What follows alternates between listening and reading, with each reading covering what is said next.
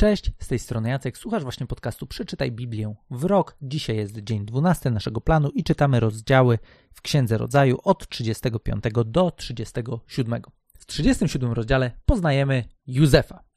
Józef jest tutaj przedstawiony jako 17-letni chłopiec, który ma dosyć niemałe problemy ze swoimi braćmi. I niekoniecznie te problemy ma z powodu tego, że bracia go jakoś niesłusznie nie lubią, choć już bracia dali się też poznać nam w innych historiach, więc, więc wiemy, że no, rodzina, rodzina no jest, jest, jest trudna. Jest trudna i nie jest e, trudno o to, żeby mieć e, słabe relacje z rodzeństwem. Tym bardziej, jeżeli jesteś jak Józef i donosisz na swoich braci swojemu ojcu. No to jest to powód, żeby chłopaki nie darzyli młodego jakąś szczególną sympatią. Nie zmienia to jednak tego, że to, jak go traktują, jest absolutnie niedopuszczalne. Jedna jednak rzecz, którą odkrywamy w tym rozdziale, to jest to, w jaki sposób Bóg pokazuje plan, który ma dla Józefa i jak Józef źle się obchodzi z tym, co Bóg włożył gdzieś w jego serducho, włożył, bo włożył mu jakieś marzenie. To było tutaj konkretnie w postaci snu, ale sądzę, że możemy uczciwie powiedzieć, że Józef ten sen bardzo wziął sobie do serca, bo zaczął się nim dzielić ze swoimi braćmi. Najpierw pierwszym snem, później pojawił się drugi i z tego co czytamy były też jakieś inne podobne sny, e, ale ostatecznie one wszystkie miały bardzo wspólny wątek, mianowicie to, że przyjdzie dzień, kiedy bracia będą się kłaniać Józefowi i kiedy nawet jego rodzice będą mu się kłaniać, co już nawet dla jego ojca było dosyć sporym przegięciem. I nie wiem, jak jest z wami, ale czasami mamy tak, że mamy pewne aspiracje odnośnie naszego życia. Chcielibyśmy, żeby nasze życie wyglądało w jakiś konkretny sposób i osobiście spotkałem wiele osób, które w ogóle nie lubią mówić o tym, że mają marzenia. Bo trochę mamy tak, że możemy sobie myśleć, hej, a może to nie dla mnie, a może ja przesadzam, a może w mojej rodzinie nikt nigdy mm, nie doszedł do tego, o czym ja marzę, może mm, his moja historia jest taka, że no nie zanosi się na to, żeby miało się ziścić to, co gdzieś głęboko leży w moim serduchu. I może tak być, że my skrywamy gdzieś w sobie to, co jest dla nas ważne, to, co być może nawet Bóg ma jako pewne zamierzenie dla naszego życia, ale nie chcemy, żeby ujrzało to jakkolwiek światło dzienne, bo nie chcemy w żaden sposób doświadczyć zranienia z powodu tego, że to, co jest naszym marzeniem, w żaden sposób się e, nie realizuje, albo się odwleka w czasie, albo że po prostu być może wydaje nam się, że są to jakieś mrzonki i powinniśmy zacząć y, stąpać twardo po ziemi i w ogóle nie zawracać sobie głowy głupotami. I to nie jest tak, że nasze marzenia są problematyczne. I na przykładzie życia Józefa widzimy, że jego marzenie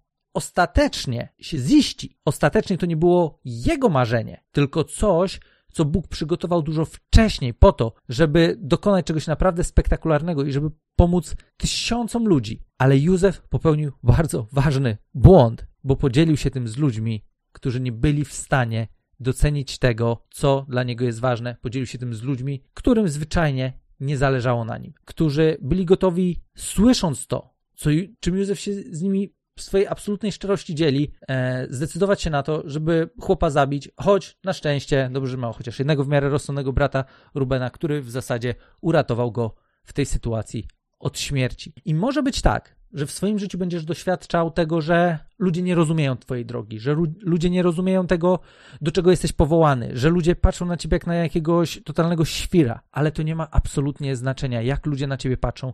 Znaczenie to ma to, jaki Bóg przygotował plan dla Twojego życia, w jaki sposób Bóg chce sprawić, żeby świat był jeszcze lepszym miejscem przez Twoje życie. I to jest całkowicie ok, że ludzie nie będą Ciebie rozumieć. Choć nie jest to łatwe. Rozumiem, że jest to ciężkie. Sam często mam tak, że są rzeczy, o których niekoniecznie jakoś szczególnie lubię mówić, bo są one gdzieś dla mnie na tyle ważne, na tyle e, wrażliwe, że, że, że no, no nie chciałbym. Ale to, co możemy zrobić, żeby żyć życiem pełnym nadziei na to, że przed nami jest dobra przyszłość, to otoczyć się ludźmi, którzy będą nas zachęcać, którzy będą nas wspierać i którzy może nie będą rozumieć dokładnie tego, co gdzieś nam w serduchu gra, ale chociaż będą nas kochać, będą nas akceptować i będą wierzyć w to, co najlepsze odnośnie naszego życia. Austriacki psychiatra Viktor Frankl, który jest założycielem i pomysłodawcą logoterapii, znany bardzo z tego, że poza swoimi naukowymi osiągnięciami jest on jednocześnie osobą, która przetrwała Holokaust, która była w obozach koncentracyjnych, odkrył, co tak naprawdę jest szczególnie ważnego dla człowieka po to, żeby każdy z nas mógł żyć życiem, które ma znaczenie, które ma sens. I w swojej książce Człowiek w poszukiwaniu sensu, gdzie opisuje swoje doświadczenia właśnie z obozów koncentracyjnych, dochodzi on do takich kilku rzeczy, które są szczególnie ważne dla każdego człowieka po to, żeby mógł doświadczyć w życiu sensu. I tymi trzema rzeczami jest po pierwsze projekt, nad którym pracujemy, który zajmuje nam jakiś czas. Możemy powiedzieć, że to może być jakaś nasza taka życiowa misja, która wymaga pewnego naszego zaangażowania. Po drugie, pewne odkupieńcze spojrzenie na cierpienie, czyli pomimo tego, że w życiu zdarzają się różne rzeczy, jesteśmy w stanie sobie to wytłumaczyć w taki sposób, żeby, tak jak tu też widzieliśmy już w niektórych historiach biblijnych, spojrzeć na te tragiczne historie, z którymi czasami przyjdzie nam się zetknąć, w sposób, który wciąż wnosi nadzieję.